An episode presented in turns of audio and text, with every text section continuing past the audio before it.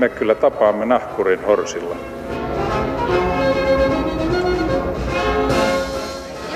Mä sanoin, että minä juon nyt kahvia.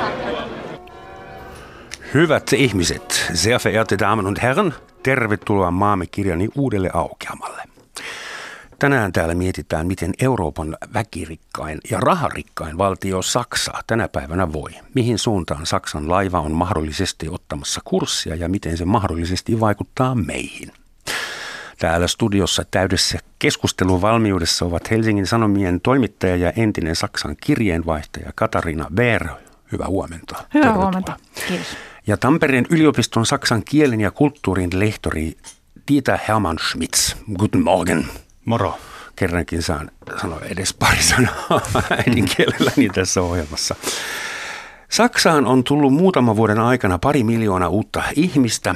Suurin osa heistä turvapaikkahakijoita. Oikeistopopulistit vahvistuvat vahvistumistaan. Saksan autoteollisuus osoittautui vähän aikaa sitten maailmanlaajuiseksi rikollisjärjestöksi.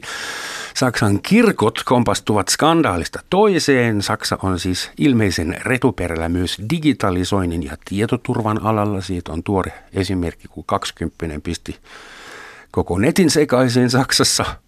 Ja Bundeswehr on surkeassa kunnossa entinen kotimaani näyttää olevan ihan kunnolla sekaisin.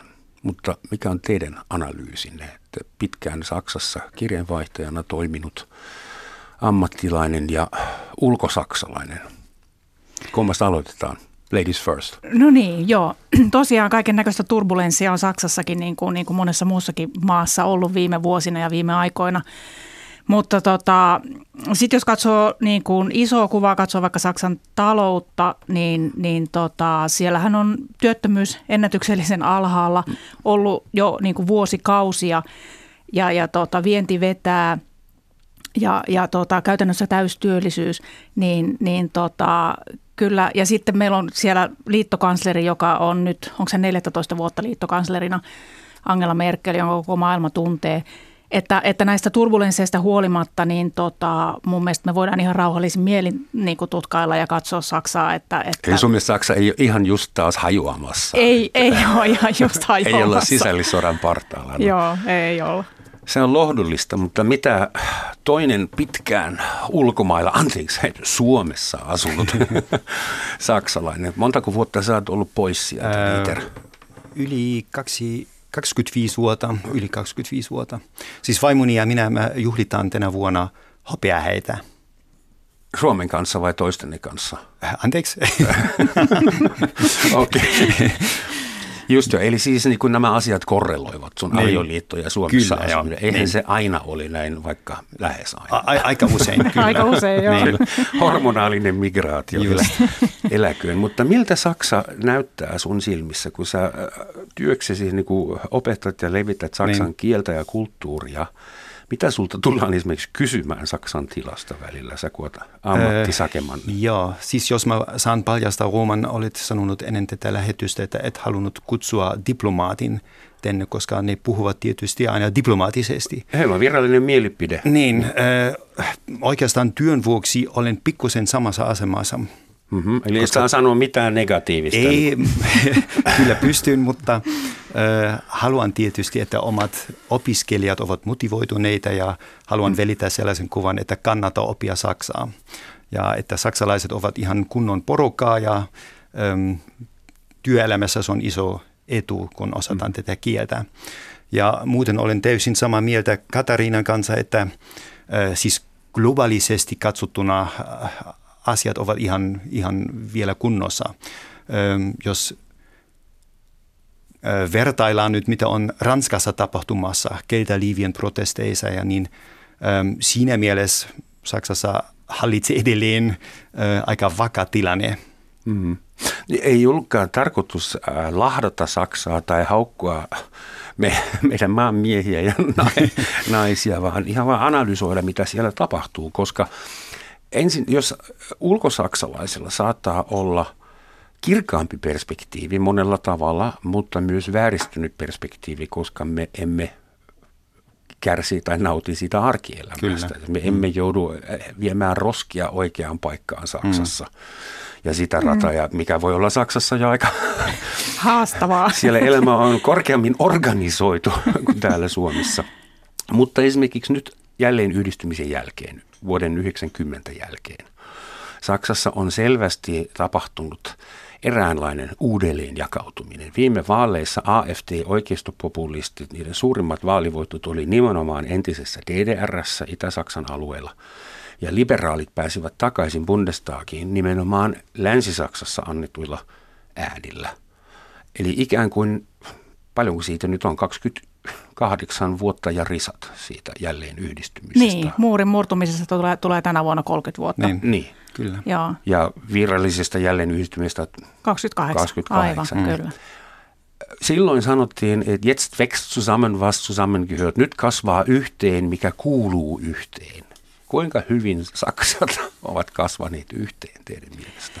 No äh, kyllä ne mun mielestä äh, niin kuin aika hyvin on kasvaneet, että kun se lähtötilanne oli mikä se oli, että siellä oli niin kuin konkurssiin ajautunut niin kuin pieni Itä-Saksa ja, ja sitten tämä mielettömän vauras niin kuin raharikas Länsi-Saksa, niin tota, se varmaan se rahan pumppaaminen sinne on, on niin kuin edesauttaisi, siis se on tietysti edesauttanut ja se oli, oli, oli varmasti niin kuin järkevää. Se on ollut tämä solidaarisuusvero, mitä länsisaksalaiset maksaa itä-saksalaisille ja kaikki tämä. Ja tota, vieläkin. Vieläkin. No. Ja nyt jos katsoo, mä just katoin ennen tänne lähetykseen tuloa vähän noita tota, työttömyyslukuja, niin, niin tota, koko viime vuosikymmenen vielä Länsi-Saksassa työttömyysluvut oli, tai Itä-Saksassa ne oli kaksinkertaiset Länsi-Saksaan verrattuna. Mutta nyt puhutaan enää niin kuin parin prosenttiyksikön erosta. Eli siinä on jo mun mielestä niin kuin tosi iso niin kuin merkki siitä, että, että se yhdistyminen alkaa olla, olla ihan niin kuin todellisuutta. Jotkut Mut väittävät, sitten, että tämä on tilastoharha, koska Itä-Saksasta on lähtenyt niin paljon työikäistä niin, porukkaa, niin, että loput, niitä onkin helppo työllistää niinpä, niinpä, joo. Mutta että sitten, mitä sanoit tuosta niin AFDn voittokulusta, niin tota, se on ihan totta, että siis äärioikeistohan on aktiivinen nimenomaan siellä Itä-Saksassa. Mutta toisaalta pitää, pitää huomata se, että nyt kun oli Hessenin vaalit viime, viime syksynä, niin Hessenin osavaltio oli viimeinen viimeinen Saksan 16 osavaltiosta, jossa AFD pääsi osavaltioparlamenttiin. Mm. Että kyllä he on nyt edustettuna tämä tällainen oikeistopopulistinen, osin äärioikeistolainen puolue edustettuna niin kuin kaikissa Saksan... Ää, ovat osa järjestelmää, niin kuin meillä Suomessa ovat olleet jo monta vuotta. Ää, niin, niin, niin, kyllä. Mutta että, että on, on toki niin kuin mentaalista eroa, eroa ja tota, ää, idän ja lännen välillä yhä – ja, ja se ehkä näkyy niin kuin kaikkein selvimmin tuossa tota, just tässä äärioikeiston aktiivisuudessa siellä idässä. Millä tavalla, tämä nyt on aika spekulatiivista, mutta sitä varten ollaan täällä, millä tavalla Saksan AFD eroaa Suomen perussuomalaisista? Mikä siinä on suurin profiiliero? Mä kysyn sen takia, että Suomessa perussuomalaisia niin kuin perkelöitettiin, äänestettiin, ovat hallituksessa tai se mitä heistä on jäljellä, jopa ministereitä – ja Saksassa oltiin vielä viime vuonna tilanteessa, jossa muut eduskunnan kansanedustajat kieltäytyivät istumasta AFD-edustajien viereen. Eli siis ihan ei edes keskusteltu, vaan kieltäydyttiin istumajärjestyksestä. Niin, johtuuko se siitä, että Saksan AFD on niin paljon brutaalimpi, radikaalimpi, vaarallisempi puolue kuin Suomen perussuomalaiset, vai johtuuko se saksalaisten tavasta asennoitua? Äh, jos katsotaan vähän ähm, historiaan, sitten äh, voi todeta, että silloin kun äh, vihreä puolue tuli äh, aluksi ähm, liitupäiviin, siis parlamenttiin, mm-hmm. ähm, kaikki vanhat puolueet olivat sitä mieltä, että ei ikinä heidän kanssa, koska ne ovat radikaalia ja ähm, heidän kanssa ei haluttu tehdä yhteistyötä. Totta, joo, niin. Ja, ja, ja sama tapahtui 90-luvulla silloin, kun äh, Die Linke, siis vasemmistoliitopuolue, ähm, voiti paikoja parlamentissa ja kaikki muut puolue- puolueet olivat silloin sitä mieltä, että ei ikinä niiden kanssa. Mutta yhteistyötä tehdään nykypäivänä ainakin äh, liitotasaval- äh, anteeksi, äh, osavaltion äh, tasolla. tasolla. Tarkoitatko, että onko saksalainen poliittinen keskustelukulttuuri sitten lähtökohtaisesti vähän hysteerisempi kuin Suomen? vaikea sanoa, mutta olen kuitenkin kovasti sitä mieltä, että AFD, siis Alternative für Deutschland, vaihtoehto Saksalle, heidät pitää ottaa vakavasti. Ja mä uskon, että, että demokratia on tarpeeksi vahva, että se kestää myös sellaisen puolueen. Mm. Lähtökohtaisesti olivat Eurooppa-kriittisiä. Edelleen he haluavat, että, että Saksa lähtee pois eurosta, yhteisvaluutasta. Ja he ovat tietysti sitä vastaan, että tulee isoja määriä ulkomaalaisia maahan. Mm. Okei, okay. Tämä on... Abortin vastaisuus ei kuulu listalle, niin kuin esimerkiksi Suomen perussuomalaisten niin, listalla oli. Ei tietääkseni. Niin. Tai homo, homovastaisuutta. Niin, kyllä niillä varmasti tietysti on sisältöeroja erojakin, mutta että mä luulen, että tosiaan se isoin ero on just tässä niin kuin, äh, suhtautumisessa tähän tällaiseen oikeistopopulistiseen puolueeseen, että kun Saksassa on niin kuin sodan jälkeen tavattu vaieta kuoliaaksi niin kuin tällaiset äärioikeisto- tai oikeistopopulistiyrittäjät, mm-hmm. jotka yrittää niin kuin sieltä tota, kristillisdemokraattisten puolueiden niin kuin oikealta puolelta ohi, niin, tota, niin media ja, ja koko saksalainen yhteiskunta se on niin kuin lähtenyt siitä, että nämä vaietaan kuoliaiksi ja, ja, ja sillä niistä päästään eroon ja, ja ne, ne kuolee. Kun taas sitten, mä näin sen niin kuin isona erona tosiaan tämän suhtautumistavan, kun mä olin kirjeenvaihtajana siellä Berliinissä, niin, niin oli se 2011 meillä oli eduskuntavaalit ja se oli se iso jytky, perussuomalaisten jytky. Niin tota, ja sitten oli puheita siitä, että, että tota, mahdollisesti hallitukseen ja näin, niin tota se, mä, mä muistan jotenkin sen niin kuin saksalais niin kuin kollegoiden niin järkytyksen, että, että Suomessa voidaan edes kuvitella, että tämmöinen oikeistopopulistinen puolue otettaisiin hallitukseen. Ja siinä mielessä niin kuin Saksassa on tapahtunut iso muutos niin kuin yhteiskunnan on on, niin kuin, se on joutunut niin kuin nyt tämän tilanteen eteen, että tällaista puoluetta ei enää voi vaieta. Se on, se on liittoparlamentissa ja se on kaikissa osavaltioparlamenteissa, niin kuin Dieter sanoi, niin tota, se täytyy ottaa vakavasti se puolue. Ja... Mm. AFT on tällä hetkellä kannatusluvuiltaan Saksan kolmanneksi suurin puolue. CDU on ykkönen, vihreät ovat kakkosena ja sitten mm. tulee AFT. Aivan. Niin kuin liittotasolla. Mm. Ja oikeastaan ei voi sanoa, että tämä olisi pelkästään itä-saksalainen ilmiö Esimerkiksi Baden-Württembergin osavaltion parlamentissa heitä on myös yli 15 prosenttia, mikä on aika ja iso. Ja vihreä pääministeri. Niin.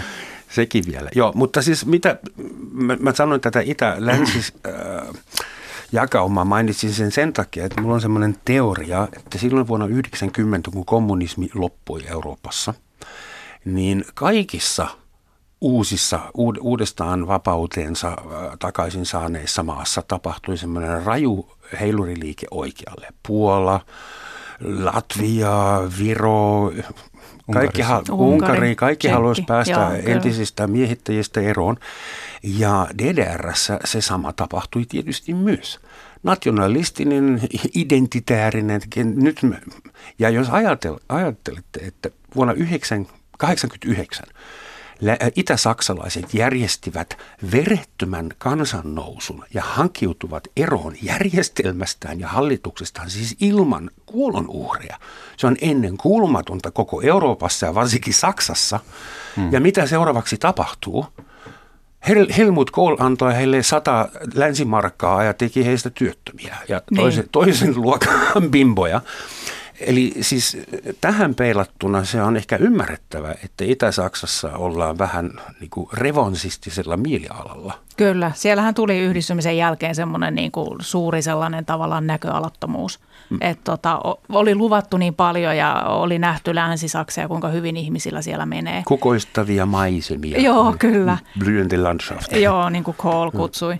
Ja tota, ähm, niin, niin sitten kun siitä mistään ei tullutkaan todellisuutta, vaan, vaan nimenomaan niin kuin perheissä niin kuin kaikki työkykyiset suunnilleen jäi työttömäksi nyt vähän kärjistetysti, mutta siis sehän todellakin niin kuin valtava työttömyys nousi.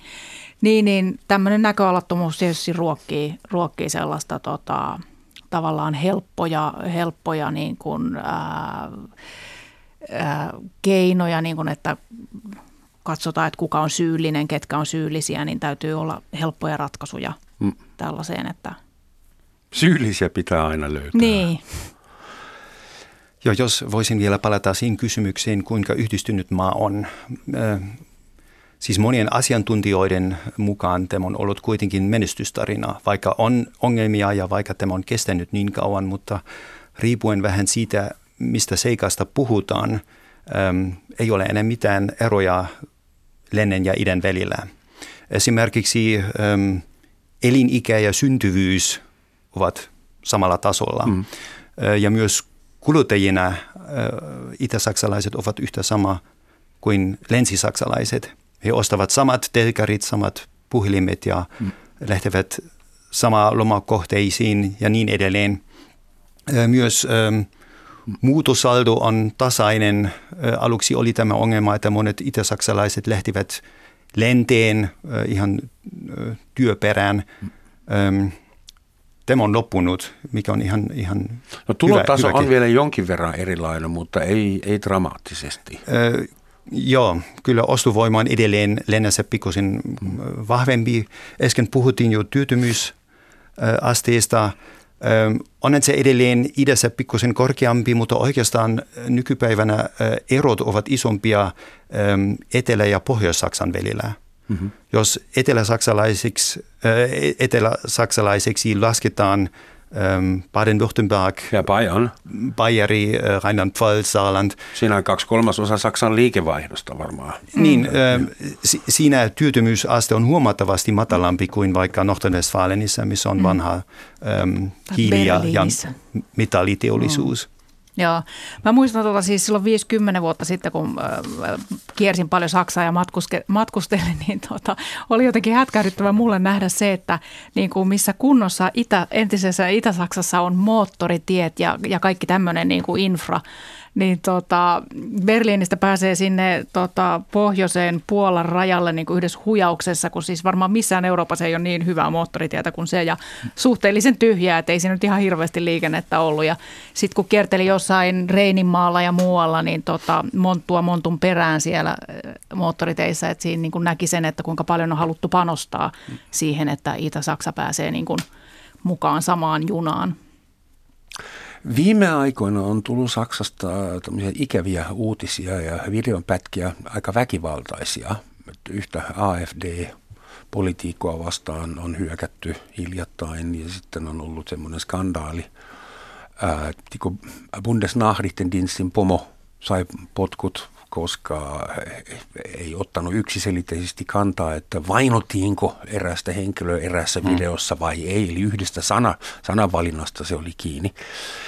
Miltä teistä tuntuu, onko toi keskustelukulttuuri tai myös katukulttuuri raaistumassa siellä Saksassa? Pitääkö siellä, onko odotettavissa, että niitä tulee enemmän? Onko se raaistumassa? Kyllähän se varmaan nämä viime, viime vuodet ja, ja tota, tämä, tämä tavallaan pakolaiskriisi tai se 2015 niin kuin, äh, uusien ihmisten, tosiaan niin kuin sanoit, pari miljoonaa tullut Saksaan, niin onhan se ollut niin kuin valtava, valtava määrä ihmisiä. Että et kaikilla meidänkin saksalaisilla ystävillä ja tutuilla on niin kuin ihan arki, se on kaikkien arjessa siellä läsnä, että et, et siellä todella on niin paljon uutta porukkaa. Niin tota, ja sitten kaikki nämä muut maailman tapahtumat, niin, niin kyllä ne varmaan on, on jonkun verran raistanut, mutta ei, ei, en usko, että pelkästään Saksaa, vaan että kyllähän me nähdään niin kuin mm. joka paikassa sellaista niin kuin enemmän kahtia jakoa ja, ja ääripuhetta ja vihapuhetta ja muuta. Ainakin mediassa puhutaan nyt myös paljon siitä, että dialog, keskustelu pitää mm. aloittaa. Ja nyt on riidelty tarpeeksi ja poliittikoitu tarpeeksi. Nyt pitää ruveta hoitamaan oikeita ongelmia ja hommata ihmisille parempa, parempi elämä. Joo, ehkä voisin vielä lisätä siihen, että mä uskon, että myös uudet mediat ovat vaikuttaneet siihen. Öm, on paljon helpompaa öm, päästä vihapuhetta netin kautta kuin kasvotusten.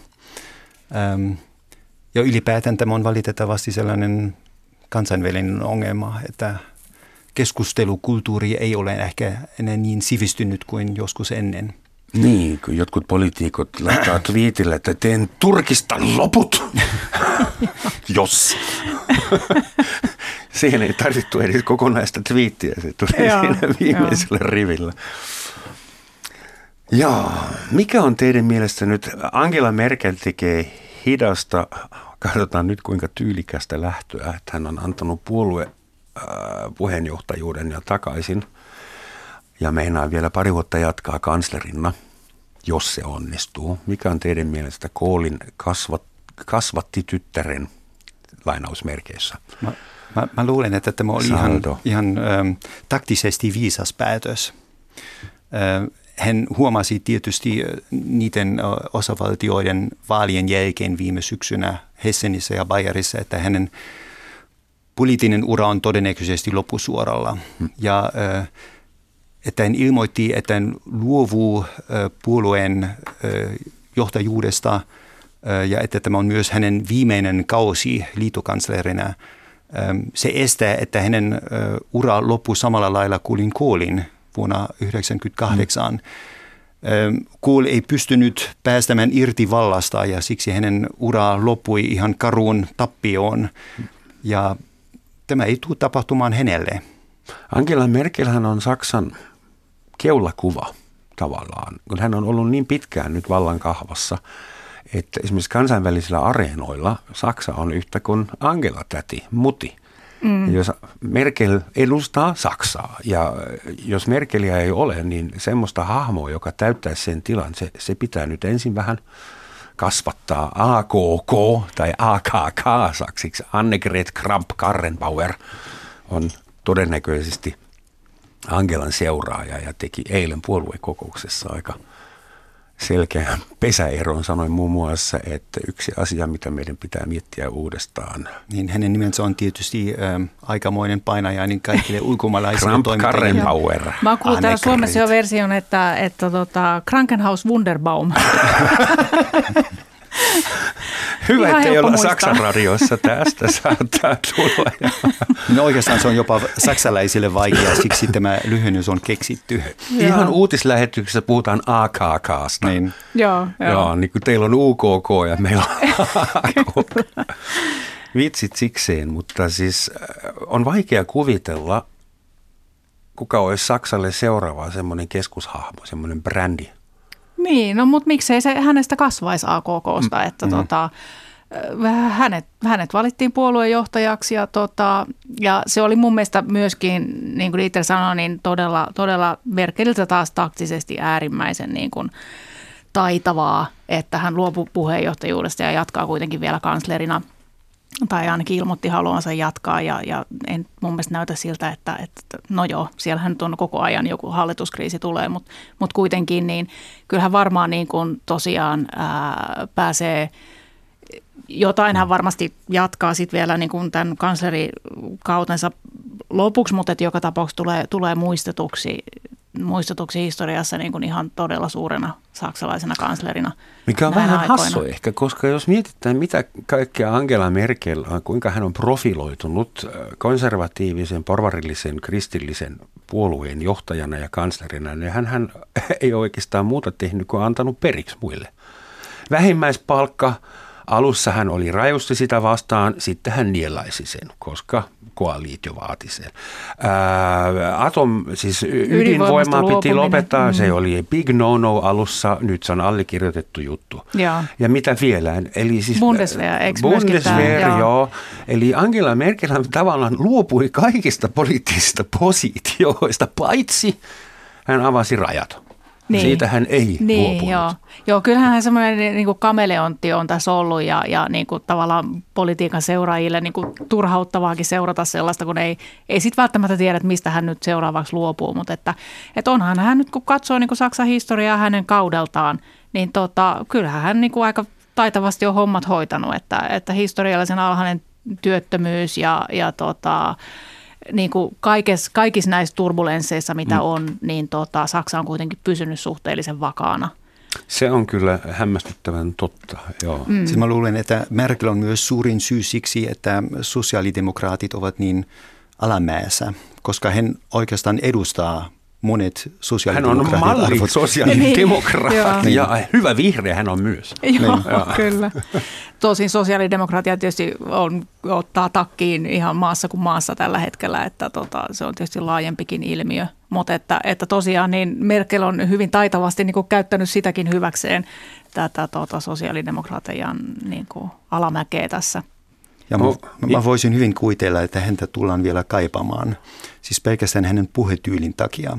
Hän ei ole mitään cowboy, ei ole klooni, hän ei ole näennäisdemokraattinen johtaja, hän ei ole myöskään populisti. Hän, hän on sellainen vannonut, niin, vannonut humanisti ja, ähm, ja ehkä sellaista tällä hetkellä myös tarvitaan maailmassa. Se on, hän on Joo. kyllä ollut niin kuin ilmaisutyyliltään äärimmäisen maltillinen ollakseen saksalainen niin, poliitikko. Kyllä, kyllä joo, joo, joo, tuonut ihan uuden flöörin siihen. Uh-huh. Mutta että ihan kiinnostava nähdä, että mitä AKKsta kasvaa, että tota, hän, hän on niin kuin konservatiivisempi uh-huh. kuin Merkel. Ja onko hän sitä niin kuin taktisista syistä vai jotenkin ihan niin kuin aate mielessä – en tiedä, mutta että taktisesti se voi olla ihan järkevää tänä aikana, kun AFD kasvaa ja tota, niin kuin tällaista oikeisto, äärioikeisto, oikeistopopulismiin on kaipuuta tällaisiin, niin tota, että et hän pystyisi ikään kuin palauttamaan kristillisdemokraattien sen aseman, että heidän ohitseen ei oikealta mennä. Et, et sitähän varmasti tästä niin kuin taktisesti siihen myöskin pyrkii, mutta että joo, hirveän jännä nähdä tämä sikäli hassua, että oikeisto syytetään aina populismista, mutta siis kaikki, jotka haluaa, että heitä äänestetään, nehän joutuu olemaan populisteja ja nappaamaan jonkun teema ja niin, myymään sen omana tavallaan. Joo, joo. Niin. Nyt ollaan mietitty Saksan sisäpolitiikkaa vähän aikaa, mutta laajennetaan vähän, että Saksan rooli Euroopassa suhteessa Suomeen maailmassa ehkä. Muutama vuosi sitten näin televisiossa – erittäin hyvän, mielenkiintoisen haastattelun, jossa Saksan entistä ulkoministeriä Joska Fischer haastatteltiin ja hän sanoi suurin piirtein lähes sananmukaisesti saksaksi, Saksa on liian pieni ollakseen itsenäinen suurvalta, globaali, mutta se on aivan liian iso Euroopalle. Ja se kolahti. Mm. Se, Eurooppahan on aina pelännyt Saksaa, varsinkin Ranskaa ja Englanti ja Venäjä niin kuin vihannut syystä tai toisesta. 70 vuotta sitten kaikki, jotka pystyy yritti paeta Saksasta. Nyt kaikki, jotka pystyy yrittää paeta Saksaan. Ja se tuntuu aika hullulta yhtäkkiä. Eli mikä on teidän mielestä, siis onko Saksalla joku tehtävä tässä Euroopassa ja jos, niin mikä? Pitäisikö Saksan olla vielä hiljaisempi tai profiloitua enemmän, ottaa voimakas rooli historiastaan huolimatta, delegoida Ranskalle. Minusta tuntuu, että Saksa on haluamatta joutumassa äm, rooliin, mitä se oikeastaan ei halua tai, tai mihin se ei ikinä pyrkinyt. Äm, jo pelkästään sen takia, että äm, USA ei ole ehkä välttämättä enää luotettava äh, kumppani. Äm, Brexit. Britannia on lähdössä no. pois EUsta, Ranska kampailee omien ongelmien kanssa, Italia on tavallaan... Ähm, mikä on? mikä se on, äh, finanssikriisin partalla. Ähm, siis Saksa on ainut maa, mikä jää, mikä voisi täytä sellaisen roolin.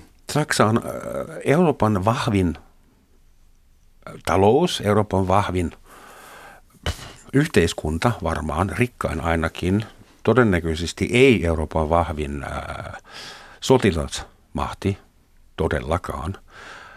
Mutta siis jo, jo vuosia muut maat, Euroopan unionin jäsenmaat, perään kuuluttivat Saksasta, että ottakaa isompi rooli, johtakaa, mm. pull your weight. Mm, mm. Oikeastaan Saksa... Ja, niin. ja Saksa, on, ollaanko Saksassa niin traumatisoituneita vielä historiasta, että ei me voida – Mä muistan 90-luvulla kukaan, kaikki sanoi, että Saksa ei, saksalaisia sotilaita ei voida lähettää meidän maan rajojen ulkopuolelle. Joo, sehän oli todella ja iso teema. Balkan sodassa, niin Joska Fischer oli ensimmäinen, joka teki sen. Vihreänä. Joo, Vi- jo. vihreä, en, maailman ensimmäinen vihreä ulkoministeri hmm. pommitti Kosovon mm. lähes ensityökseen. Joo, mun mielestä tota, no, että ainakin niin kuin tämä niin kuin toive siitä, että Saksa johtaisi EUta ja, ja ottaisi isomman roolin, niin se on ainakin niin kuin pienten jäsenvaltioille tietysti etu ja, ja, ja toive, mutta että, että sitten kun ajattelee Ranskaa, Italiaa, näitä muita Etelä-Euroopan suuria maita, niin tota, ää, siinä varmaan, niin kuin, musta tuntuu, että Angela Merkel on tehnyt sitä aika, aika taitavasti, että hän on toisaalta niin kuin, ää, tätä toivetta tyydyttänyt niin kuin pienempien jäsenmaiden ja, ja maailman huudon suhteen. Hän on tehnyt sitä niin kuin tälleen low key omalla tyylillään taitavana neuvottelijana ja, ja kompromissien tekijänä EU-kabineteissa ja samaan aikaan kuitenkin niin kuin on vaalittu tätä Saksa-Ranska-akselia ja, ja tota, Saksa teki varmaan siinä aika pitkälle kaikkeensa myöskin niin kuin Brexitia ehkäistäkseen, mutta että, että tota, kyllä se varmaan se Saksan historia vaikuttaa vielä pitkään ja, ja se, joka Saksaa johtaa, niin joutuu sen ottamaan huomioon. Et, et on niin pitää olla mukava tyyppi. Pitää olla mukava tyyppi. Et, Koska et, mietin sitä, että esimerkiksi niin Unkarissa on Orbán, Puolassa tapahtuu, siis siellä on niin heitetty kaikki, kaikki lainoppineet pois työstä ja joka Italiassa on, on populistinen omituinen hallitus ja Saksahan voisi periaatteessa vähän painostaa, mm. jos meillä on kerran rahaa niin paljon. Mm enemmän kuin muilla Euroopan mailla, niin miksei Saksan hallitus sano Orbanille, että jos haluat myydä jotain tuotteita Saksan maalla, niin vähän niin kuin Trumpin lailla mm, kiristää muita, mutta siis sitä Saksa ei voi tehdä ei voi, ei, eikä ei. Niin kuin mm. varsinkaan tässä tilanteessa, kun populistit on vallassa niin, niin monessa paikkaa, niin tota, siitähän saisi heti uuden niin kuin syntipukin oman maan ongelmille, että jos Saksa mitenkään yrittäisi yrittäisi niin kuin rahalla puhua puolelleen. Hmm. Ja oikeastaan Saksa ei ole mitään rikkain maa Euroopassa. Norja.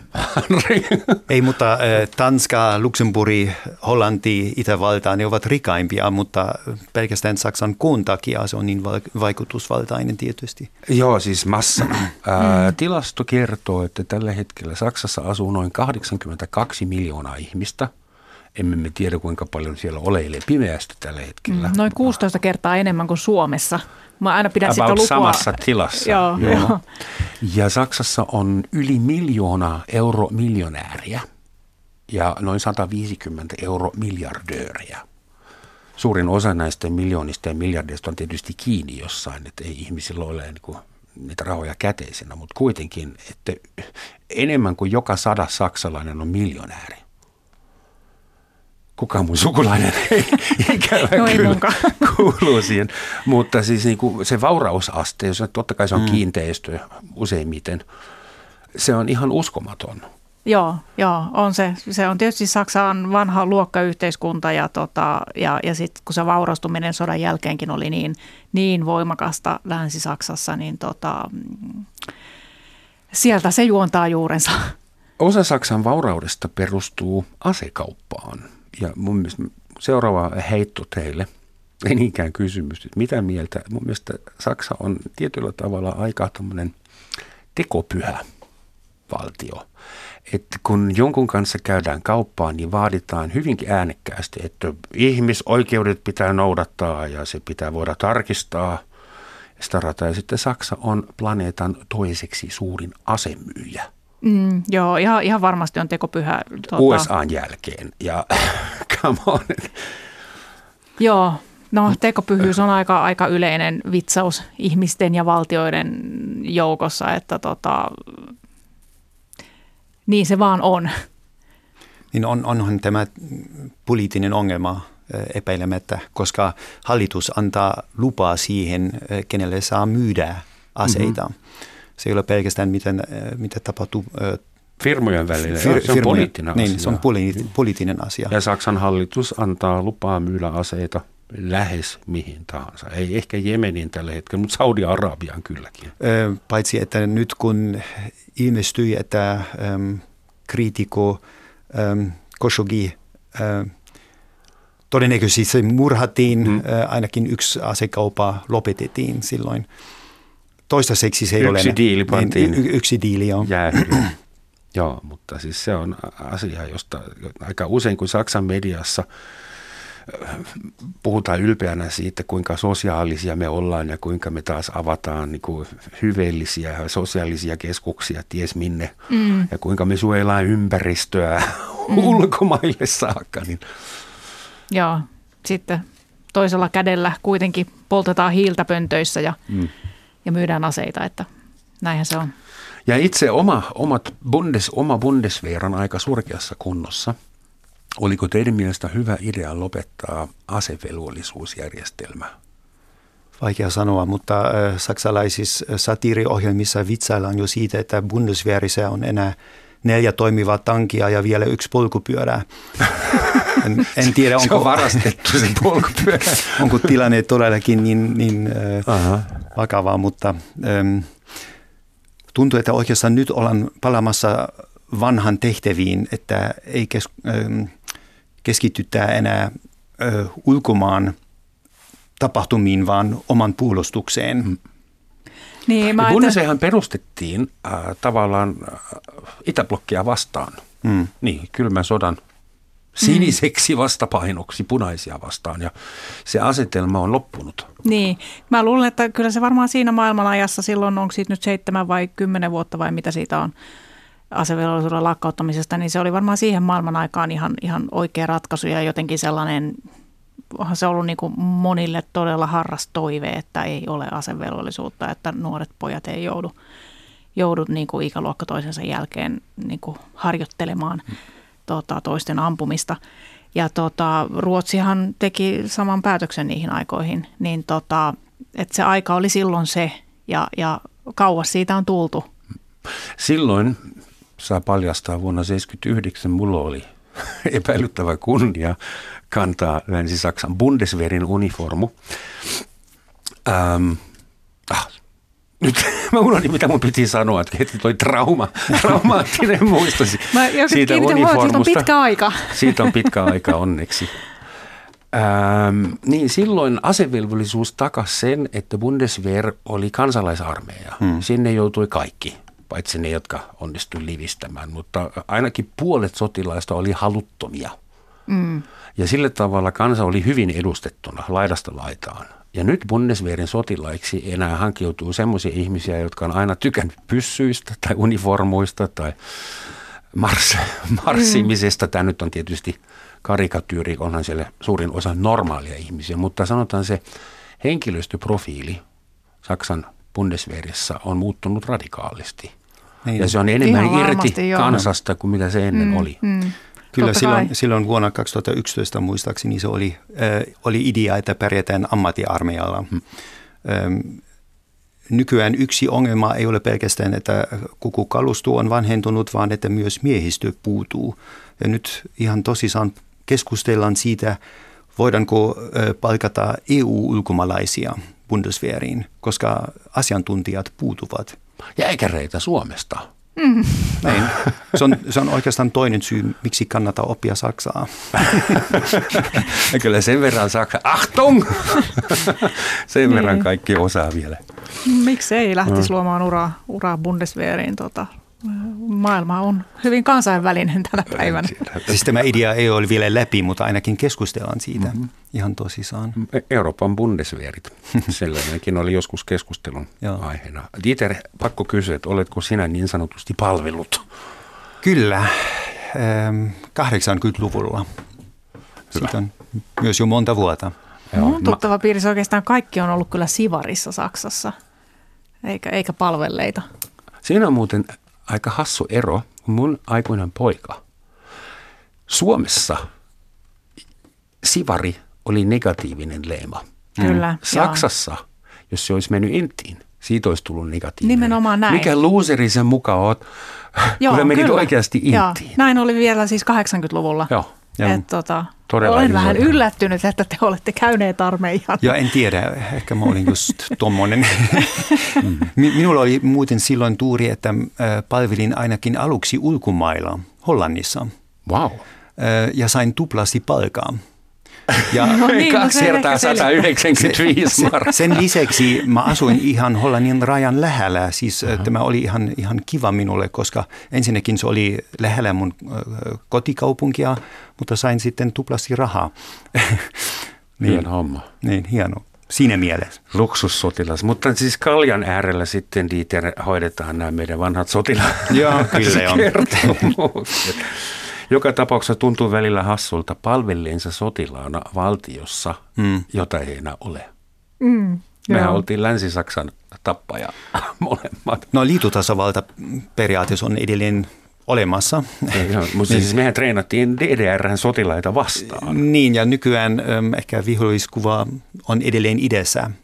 Ja musta tuntuu, että Ukrainian kriisin jälkeen äm, tuli myös sellainen käännekohta, että, että pitää keskittyä taas mm.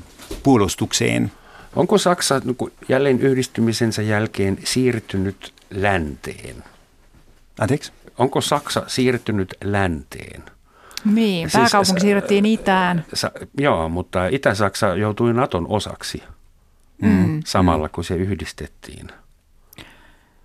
Eh, siis että... Itä-Saksahan oli Varsovan liiton jäsen 30 vuotta sitten vielä. Niin, no kyllä siinä mm. mielessä tietysti, tietysti, että nyt suurempi Saksa, mm-hmm. yhä suurempi alue, niin kuin, joka on Saksaa, on, on länttä. Eli Itä-Saksassa, Itä-Saksasta ei löydy enää ää, Venäjä-faneja tai vanhoja kommunisteja, jotka haikailevat hyviä vanhoja aikoja, revansisteja siinä mielessä. Niin, saattaapa sieltä joitakuita löytyä. Mutta enemmistö mm. Itä-Saksassa on kuitenkin tyytyväinen, että on niin. siirtynyt sen kuvitteellisen rajan vasemmalle puolelle. Musta tuntuu, että Kyllä, Euroopan uskon, itäraja kulkee nyt Puolan ja Ukrainian välillä, ainakin siinä, missä, missä nyky EU loppuu. Tämä on se se, se, se raja, mitä on merkitse, merkitsevää tällä hetkellä. Miten Suomen kannattaisi teidän mielestä suhtautua Saksaan tällä hetkellä? No Suomellahan on aina ollut hirveän toverilliset suhteet Saksaan ja, tota, ja nehän on toiminut historian aikana ja, ja tota, ei siinä mun mielestä tarvinnut hirveästi muutoksia ryhtyä tekemään, että, että mun mielestä tällainen, tällainen niin kuin, äh, hyvää kumppanuutta osoittavaa linjaa on ollut, on, on hyvä ja, ja, ja toiminut, että jatkaisin samaan mm. malliin. Meidän suurlähettiläät, ne joutuu yleensä vain syömään hyvää ruokaa ja kuuntelemaan jotain hyvää musiikkia yhdessä ja toteamaan, että hyvin menee, tavataan kohta uudestaan. Niin, nehän on vähän niin kuin tylsät suhteet, Suomen ja Saksan suhteet, koska ne on pysynyt niin vakaina ja, ja toverillisena ja, ja, ja tiiviinä niin Pitäisiköhän pitkään. meidän käynnistää joku pikku kriisi? Viime äh, syyskuussa äh, Saksan ähm, liitopresidentti Steinmeier oli vierailulla Suomessa. Äh, minulla oli kunnia olla ainakin osittain mukana juhlallisuuksissa äh, ja molemmat presidentit korostivat heidän juhlapuheissaan, kuinka hyvä suhteet ovat maiden kesken. Mutta meidän presidentit tarvitsevat kuitenkin äh, kääntäjää, kun he juttelevat keskenään. Se on ärsyttävää, kun Steinmeier ei osaa vieläkään suomea. niin. Kyllä nyt Saksan presidentin pitää sen verran suomea osata. Kröm, Sauli, kuulitko? Okei. Okay. Saksahan on Suomen erittäin tärkeä kauppakumppani aina ollut. Mm. Se aina vaihtelee. Välillä Ruotsi on ykkösenä, välillä Venäjä kautta Neuvostoliitto, mutta usein Saksa on Suomen tärkeä kauppakumppani. Ja nyt meillä on aika, tär- aika tuore esimerkki. Berliinissä on äh, ruoka-alan messuja käynnistyy kohta ensi viikolla. Grüne Tällä viikolla. Grüne Woche. Mm-hmm. Ja Suomi on siellä erittäin näkyvästi mukana. Jopa KDV ja Alsterhaus, eli Saksan suurimmat tavaratalot, oikein laittavat suomalaisia herkkoja näytille saksalaisille. Että onko suomalainen ruoka Saksassa, mitä te veikkaatte? Kuinka no, hyvin? No, sinne Saadaanko on... me mämmi ja, ja vihreät kuulat oikeasti? Suomessa toki on, on paljon upeita, upeita ruokia, joille, joille toivoisi niin kuin vientimenestystä, mutta tota, kyllä Saksa on niin, niin tota, tällainen jotenkin itseriittoinen, musta tuntuu siinä ruokakulttuurissaan, että, että tota, nostan hattua, jos, jos menestystarinoita tulee ja toivon sitä tietysti, mutta että, että kyllähän Saksa on sellainen makkaramaa ja leipämaa ja, ja olutmaa, missä niin kuin tota, sitä tarjontaa on niin valtavasti, kun mm. puhutaan tosiaan 16 kertaa Suomeen isommasta väkimäärältä isommasta maasta kuin Suomi, niin tota, mutta siellä on myös 16 kertaa enemmän vegaaneja ja 16 niin. kertaa enemmän allergisia niin. ihmisiä ja semmoisia, jotka haluaa nimenomaan syödä äh, ei kasvatettua lohta, vaan pyydystettyä niin. ja semmoisia niin. hifistelijöitä. Kyllä tämmöisillä nishituotteilla Joo. voisi olla ihan hyviä markkinarakoja siellä. Tuskin me saksalaisista leipää viedä tai korvata se suomalaisilla. Niinpä, niinpä. Siis lähtökohta Suomen maalle on varmasti hyvä, koska Suomen maine Saksassa on tosi hyvä. Ja ehkä jos pelkästään ajatellaan sellaista kuin laktoositonta, rasvatonta maitoa, sellaista voisi olla myyntihitti Saksassa. Ei mitään erikoista kuin Karjalan piirakat, vaan sellaista. Sitä muuten Saksassa ei juurikaan ole. Ei. Mutta mm. laktoosiintolerantikkoja on. Mm. Kyllä, siellä saa marketista kuin marketista laktoositonta maitoa. Minä tiedän, kyllä. Mutta rasvatonta maitoa on vaikea löytää. Hyi, okay. kuka nyt joisi? Kuka täysjärkinen Suomalaiset lapset. niin. lapset parat. No mutta tämä nyt on ruoka. Et onko jotain, joku muu ala, jolla Suomen ja Saksan yhteistyötä voitaisiin tehostaa. Esimerkiksi heavy metallimuus, metallimuusan ala toimii aika hyvin Kyllä. ja klassinen musiikki Kyllä. toimii todella hyvin. Se on yllättävää, kuinka monta vaihto-opiskelijaa tulevat Saksasta, jotka saivat sen innostuksen pelkästään musiikin kautta, koska suomalaista rockimusiikia oli. Niin, apokalyptikaa. Niin, aiheuttaa niin. maahanmuuttovyöryn. Kyllä. Mitä Saksassa tiedetään Suomesta? Me totta kai täällä tiedetään, että Suomi on hyvin informoitu maa ja me tiedetään enemmän kuin tarpeeksi maailmasta, mutta – Kuinka vähän Saksassa oikeasti tiedetään Suomesta?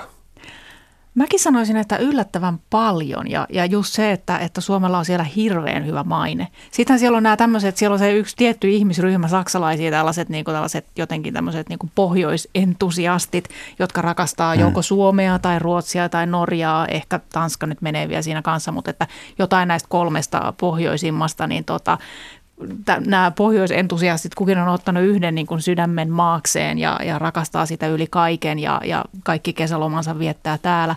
Se on jotenkin kauhean sympaattinen porukka, kun sellaisiin törmää, niin tota, sitten tietysti saa vaan tätä suitsutusta, mutta mu, kyllä mun se käsitys on niin kuin kaiken kaikkiaan, että, että Suomesta oikeastaan tiedetään niin kuin Ruotsista ja Norjastakin yllättävän paljon ja kaikilla kolmella maalla on ihan hirvittävän hyvä maine Saksassa.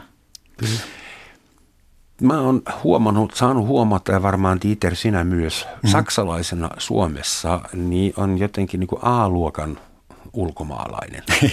niin, niin. niin.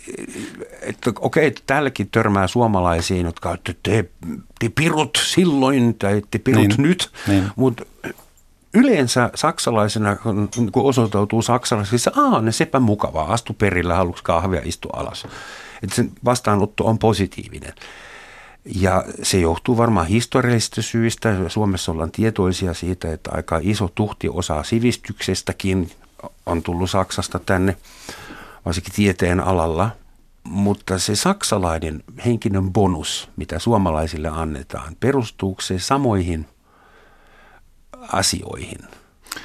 Siis tottahan se on, että saksalaisena on ylipäätään helppo sopeutua Suomen yhteiskuntaan – isoin kynnys on pelkästään kieli, mutta sen ohella joo, onhan se niin, että niin kuin sanoit, että saksalaiset otetaan avumielin vastaan. Ehkä osittain historiallisista syistä. Toinen syy voisi olla, että silloin kun saksalaisena tullaan maahan, ei ole mitään epäilys, että, että tullaan pakolaisena – tai sen takia, koska täällä olisi paremmat oltavat kuin omassa kotimaassa. Eli siis me ollaan maksukykyisiä turisteja tai maahanmuuttajia ja hoidetaan itse omat niin. kustannuksemme ja ongelmamme. Kyllä mä, mä luulen, että tämä vaikuttaa. Uh-huh. Niin ja sitten sit varmaan jotenkin, että kulttuurit on kuitenkin aika samanlaiset. Suomi on ammentanut paljon ruotsalaisesta ja saksalaisesta kulttuurista historian ja aikana ja Venäjältä tietysti myös. Mutta että ollaan tätä tämmöistä pohjois-eurooppalaista kulttuuripiiriä, niin ne erot on loppujen lopuksi aika pieniä, että se isoin ero on se kieli. Ja sitten tämä, että, että kyllä sekin varmaan vaikuttaa vielä, että vielä siis sodan jälkeenhän niin kuin yleisin, ää, yleisin niin kuin pitkä vieras kieli koululaisille oli saksa. Mm. Mun äitini kuuluu vielä siihen sukupolveen, jotka ja, ja, ja, siitä, ja kun heillä oli tämä Saksa niin kuin ensimmäisenä ul, niin kuin vieraskielenä, niin, niin aika luontevasti siitä sitten, jos ulkomailla halusi lähteä opiskelemaan, lähti Saksaan, että, että sillekin on niin kuin pitkät perinteet, että jo, jo niin kuin ennen sotia ja sodan jälkeen ja tänä päivänäkin niin kuin Saksa on yhä, yhä niin kuin suosittu maa, mihin lähdetään opiskelemaan. Hmm. Tosin nyt tietysti Saksaa ei enää ja, niin paljon osata aina täytyy pyytää anteeksi rakkailta sveitsiläisiltä ja, ja itskuilta, eli itävaltalaisilta. Puhumme Saksaa, Saksasta, mutta tarkoitamme välillä myös koko saksankielistä Keski-Euroopan mm. aluetta. Niinpä. Dieter, viimeinen kysymys, enempää ei varmaan ehditä, että minkä takia, mistä motiiveista hankkiudutaan Tampereella opiskelemaan Saksaa? Siltä osin kun tiedät. Todella hyvä kysymys. Se on ehkä niin, että kolmas osa haluaa ryhtyä kielten opettajaksi. Mm. Toinen kolmas osa haluaa kääntäjäksi tai tulkiksi. Ja sitten vielä viimeinen kolmas osa haluaa tehdä jotain sen kielitaidon kanssa. Ja se riippuu pitkälti siitä, mikä on sivuaine. Mm-hmm. Mutta siis kaksi kolmas osa on ihan HC-mielellä liikenteessä ja todistushakuisesti ja tutkintohakuisesti. Joo. Et Saksa mm. ei, ei opiskella niin kuin diibadaaba muuten huvin vuoksi. Ei, siis tämä on myös tämä nykymaailma tai yliopiston maailma, että tietoisesti valitaan, mitä opiskellaan ja mihin tehdetään. Hmm. Tehostettu elämä alusta loppuun. Arvon vieraat, kiitoksia, että kävitte ja halkaisitte kanssani Saksan pähkinänä ainakin vähän. Ehkä se ei ole täysin auki.